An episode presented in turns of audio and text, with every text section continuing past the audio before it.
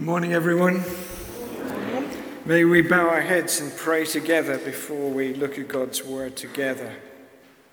Father, I pray that you would take my feeble words and, in the power of your Spirit, change them into life giving words. Father, we pray that this morning, even in this extreme heat, Father, you would send down your fire upon us. Lord, that we might be the people that you call us to be in Jesus Christ our Lord. Amen. So, a verse from Ephesians chapter 4, Paul says this As a prisoner for the Lord, there, then, I urge you to live a life worthy of the calling you have received. The German theologian Jürgen Moltmann, um, in an interview that was done just a few months ago, he's a very elderly man now. He's been a very influential theologian, though I would suspect most of you have never heard of him. Moltmann said this He said, The opposite of poverty is not wealth, it's community. Let me say that again. I want you to lodge that thought in your mind as I proceed with this talk. The opposite of poverty is not wealth, it is community. Come to think about it, I don't think in the Jewish Council of Sanhedrin there was much talk about social mobility or anything like that. But somehow that early Christian community lived in an amazing way that we read in Acts chapter 4 and verse 36. Check it out if you don't believe me. That there were no needy persons among them. Why was that? Because they were living in community. What does it mean to live in community? Well, a community is a people group, but not all people groups are communities. Because a community is defined by one really important aspect, and it's this it's defined by the fact that when we are in community, we start to take responsibility for one another. When one of us weeps, we all weep. When one of us rejoices, we all rejoice. When one of us is in need, we respond faithfully to that need. Some of you are sitting there saying to yourselves, well, hang on, that sounds a bit inward looking. That sounds a bit like cozy Christianity, if ever I heard of it. Except that God expects Christian community to spill out into the community around us. Tim, I think, used the phrase when he prayed for us just now to serve the community. The Christian community will never be content to just serve its own needs, it will have its eyes open to the world. I think it was William Booth who said, was it not, that he always had an open Bible but also an open newspaper. So let me ask you a question. Do you think the Church of God creates community or do you think the Church of God works best where there is an existing community that it can kind of latch onto? Don't shout your answer out, but just think about that for a moment. It's a very critical question in its way.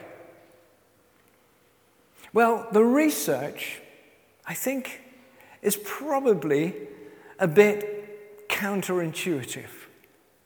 Is what the research, and, and to be truthful, the research is not what you would call, you know, there are not huge volumes of it. But what the research tends to point towards is that the church does best where there is an existing community that it can work with. Um, in a previous life, when I was the Bishop of Buckingham, I had the privilege of having Milton Keynes within my jurisdiction. In Milton Keynes, miraculously, the church in those days, that was in like 1972, was actually invited to be a part of the Milton Keynes Development Corporation. And boy, did they milk it. They made sure that there were allotted land to build churches in every second grid square in Milton Keynes. They applied funding to Milton Keynes to make sure that in every other grid square there was a full time clergy person and it was ecumenical. So, very often there were four or five full time clergy working in an ecumenical parish, which consisted of two grid squares in Milton Keynes, probably top end 7,000 people. Let me tell you, even today, Milton Keynes is a massive red mark on the accounts of the Diocese of Oxford. Very few of those churches have reached what you might call a critical mass that's needed to run a church in the 21st century. Very few of them have even 100 members, never mind the 150 members that most church growth people would consider. Why was that? Well, it was trying to create church community ex nihilo. That means from nothing. The church has always done better, though in our time it's not doing particularly well at the moment. But the church has always done really well when it can fasten onto an existing community. You know what people tell me about Clevedon? They tell me that what they like about Clevedon is that sense of community. That should make us open our eyes Start to breathe a little more heavily and let our heartbeats become a little quicker, unless you've got a heart issue. Okay, so does the church live in community today? Well, researchers have looked at Christians over the years in terms of three sorts of Christian. One is what they've called committed Christians. Those are people who regularly attend church, regularly give of their income, regularly pray, regularly can give some evidence that their whole lives are based on the leadership and the guidance of God. Then there are what researchers call cynical Christians. Those are people who were Christians and are now no longer Christians, sorry, are no longer involved with the church, though they would still claim to be Christians, but the church has put them dramatically off expressing their faith. Frighteningly, they are a growing number of people, and we can be critical of them, but of course, Really, what we ought to do is look in the mirror and ask ourselves as a church what is so wrong with us that people who are once on fire with for the Lord will no longer come anywhere near us. And indeed, if you get them on the subject of church, you will start to imagine that they've had a sudden attack of Tourette's syndrome or something. The third kind of Christian proliferates in the Church of England. They're called cultural Christians. They're people who generally subscribe to the idea of church. They may send their children to church schools. They may even attend church on a relatively regular basis. They may even give some of their money to the church. But actually, they have never appropriated, they've never made their own the message of the gospel. Bearing shame and scoffing rude, in my place condemned he stood, sealed my pardon with his blood. Alleluia, what a Savior. The thing about committed Christians is this they're research consistently shows that in any one church, 20% of the membership of that church falls into the committed Christian uh, delineation. 80% do not for different reasons. That means that in most churches, 20% of the people provide 80% of the money, 80% of the horsepower, 80% of the gifts, 80% of just about blooming well everything. While the other 80% passively watch on. I want to say to you, I know some of you, and I know that some of you are very committed Christians, and I thank God for that. But I will thank God even more when the 80% of our church that actually allows the 20% to supply all the horsepower and the money, etc., etc., step up and make it 21% and 22%, 23%. And I want you to think about that because I'm going to ask you at the end of this message whether or not you're prepared to stand up, not literally, well, maybe literally, to stand up and say, from today onwards, I am going to put myself in that 20% bracket. Because unless we do, we will never start to be the church that God calls us to be. I don't know how much you read your Bibles. But I, I do know this that if you read the Acts of the Apostles, you would realize this. You would realize that that church functioned as a community. Here's a novel idea, Acts chapter 2, verse 44, I think it is, where the writer tells us, Luke tells us, that when someone was in need, they would sell their possessions to meet that other person's need. Friends, we're a long way away from that.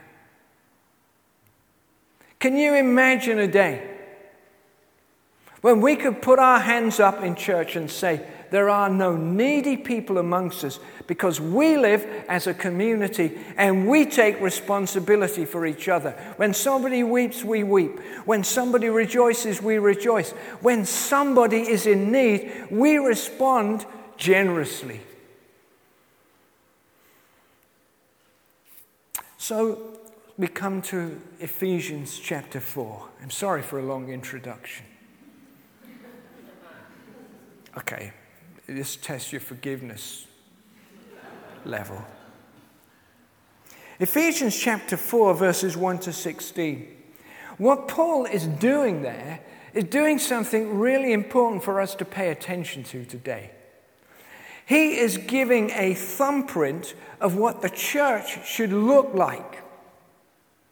And he has three things that he says there, conveniently for my message. The first thing is, he says, unity, unity is critical. The second thing he says is, slightly um, ambiguously, is that diversity is important. And the third thing he says is, if we're getting this right, we're going to grow up. You know, I know a lot of members of churches are, you know, middle aged to elderly, and that's great. But don't assume because you're middle aged or elderly that you're mature. Some of the most childish people I know are old. I may be one of them. So, unity. Paul says, endeavor to, endeavor, endeavor. You've got to put effort into the idea that the church would be unified. Of course, Paul didn't know about ecumenism. He didn't have a clue about Methodists or Baptists or, uh, because they'd not been invented at this stage.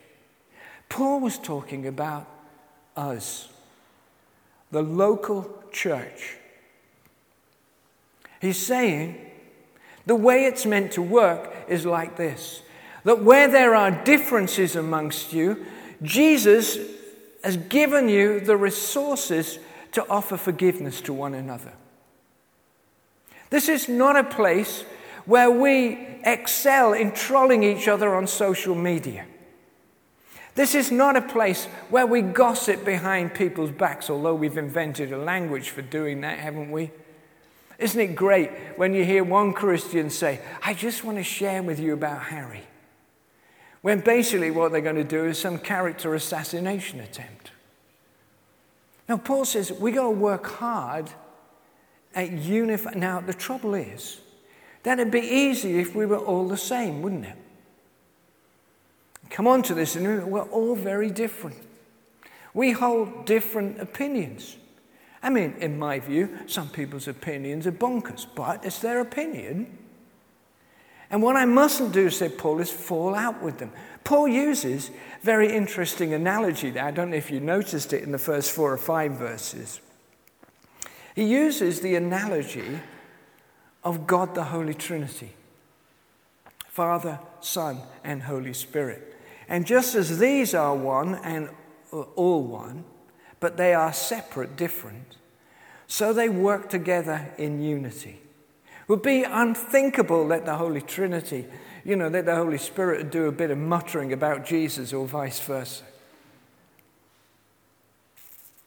So we're called, literally, to love one another with agape love. That doesn't mean I can feel good about everybody in church, but it does mean I can want the best for them.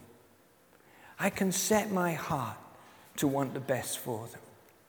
Second thing is, slightly ambiguously, the diversity of the church. Paul says uh, in Ephesians 4, uh, round about verse 7, he said, To each one of us, grace has been given as Christ apportioned it. The scholars think that what Paul is talking about there is the gifts, the charismata, the gifts of God's grace. Here's the truth. If you are a believer, if you cross the line and accepted the gospel, then God has given you spiritual gifts. And let me tell you that one of the reasons why a lot of people are frustrated in churches is very simply this that they don't know what their spiritual gifts are and therefore they can't exercise them. So, church to them can feel all push, all shove, no freedom, no liberation to exercise my gifts. We have different gifts. Paul makes that clear in Romans and in the Corinthian literature. He makes it very clear. There's lists of gifts there. I don't think they're meant to be exhaustive uh, lists. But there are lists there. And what Paul is saying is though we all have different gifts, we're supposed to work like a body. You remember, Paul uses that phrase a lot the body of Christ. And he says when a body's working healthily, all its parts work in unity. Some of you at the age I'm one of them, you know, I'm starting to realize that my body's not quite as in unity as it used to be. But nevertheless, that's the ideal. That when we offer our gifts to serve one another and to serve the world, then the church becomes what God intended it to be. So, a church where there's no relational unity, a church where half the membership don't have a clue what their spiritual gifts are. By the way, not all spiritual gifts are weird. If you're sitting there and your weird meter is starting to flicker with talks of spiritual gifts, let me just reassure you it's not like that. Some of those gifts are very basic gifts. You know what Paul says is a gift? If Catherine was in here, she's not right now, she'd be very pleased to know that the gift of administration is written down there. That's not spooky, is it? That's kind of down to earth, everyday, necessary gift for the successful running of any organization. Paul says leadership is a gift. That's not spooky. I mean, there's been more stuff written about leadership in the last 30 years than just about any other subject in non fictional uh, literature. So, we're supposed to be a place where we get on together despite our differences and in fact, what we need to do is to learn to celebrate our differences. I don't know what you do, you know, when somebody comes up and verbalizes a, um, an opinion that you think is, you don't think much of. I have a friend like this, and she constantly is saying things that I think are just loony, right? She's not a Christian. And if I even try and scratch the surface of why she would conceivably think this. She goes ape, starts shouting, Listen, we can't be like that. Relational unity is critical to an effective church. And trust me, I can tell you that the one thing that messes up a church just about more than anything else is where bad relationships exist. Up and down this country, I can only speak about the Church of England because it's the only one I got real experience of. Eh, up and down this country, there are churches where two or three people cause mayhem and nobody loves them enough to challenge them. Notice the way I put that. Nobody loves them enough to challenge them. Diversity is important because God made us different and gave us different gifts. And what we're supposed to do is bring those gifts, offer them to Jesus, and see the ministry of the church go. And finally, maturity. I know you're all too humble to admit that you might be mature. And it's very difficult to assess, other than maybe the people who love you enough to tell you the truth might give you an angle on that. But Paul says this is really important that we don't end up being the kind of people who become captive to wrong headed ideas in society and in the world and in the church. I used to speak on a speaking circuit with a former bishop, not even sure whether he's still alive. Was the Bishop of Durham. He was very controversial. Some of you will remember that he articulated the belief that as a bishop, he no longer believed in the physical resurrection of Jesus. Don't ask me how. I ended up on speaking platforms with him. And uh, I would speak about the church in the future, and he would speak about faith in the future. Incidentally, he thought very passionately that 9 11 changed everything. I don't know if he was right about that, but it interested me that he would say it. I tell you what I really loved about this man. I never saw him speak when he didn't break down in tears and say that the cost of discipleship for him was crucifying. And the reason that impressed me was I thought, wow, that's exceptional to hear that kind. Actually, the cost of discipleship for every believer should be crucifying. It should cost us. Jesus didn't assume there would be some brothers and sisters within the new community of Christians who would pay that cost and some who would just get away with it. No. All of us should bear that cost. So, where's all this leading us? Well, I want to say this, and I don't often feel I have a prophetic word to the church. But I do want to say if ever the church, you and me, needed to be a true community in the light of COVID, it would be now. There are a lot of bereaved, a lot of lonely, a lot of empty, a lot of angry, a lot of emotionally tied up people in our community who desperately need to be set free.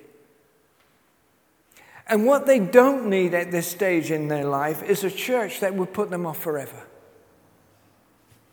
Remember, Nietzsche, in one of his novels, writes about uh, the madman who had, uh, was sitting on the steps of the church screaming, God is dead, God is dead, God is dead. And the people went up to him and they said to him, Why do you think God is dead? And his answer was very simple. He said, Because I went to church. I think it was Oscar Wilde who said a cocktail party is a social device designed to help people not meet each other. Wouldn't it be a tragedy if a church was a place where people were put off from meeting with God? Church is not going to set you free, friends. God is going to set you free. And the reason we need to live truly as community, let me tell you, is a church in Bristol, where 150 of them have actually moved out of their homes and lived together in community. I'm not asking you to do that, though you might consider it. I'm saying community starts where we start to take responsibility for one another. And it continues where we start to take responsibility for the thousands of people in this town who are not in church today. And what will make the difference is when those of you who are what Dan Posterski calls decaffeinated Christians. That is, your Christianity is designed not to keep you awake at night. When you, the 80%, decide to step up and become part of the 20%, so the 20% is no longer 20%. It's 21%, it's 22%. Final word. David Putnam, in his unbelievable book, I don't think he's a Christian. And he's looked at a lot of evidence in America, but he says that what's true in America is true of the Western world. The book is called Bowling Alone. It speaks of the phenomenon that 10 pin bowling, which was designed as a game to build social capital is now undertaken by people who just go to the bowling alley on their own and bowl balls down. I've seen that golf course, friends, uh, two of them around Clevedon. I've seen so many people playing golf on their own. Putnam is saying that in Western society, social capital is breaking down and COVID pandemics accelerate that process. Here's the prophetic word. If there ever was a moment for the church to step up and truly be community, it would be now. So I ask you, I plead with you. Those of you who know you're in the 80% bracket, are you going to step up? Are you going to help this local church be the local church that God called us to be? Friends, I join with St. Paul in urging you, urging you, pleading with you, begging you. Let's try living a life worthy of the calling we've received. In the name of our amazing God, Father, Son, and Holy Spirit. And the people who agreed woke up and said together,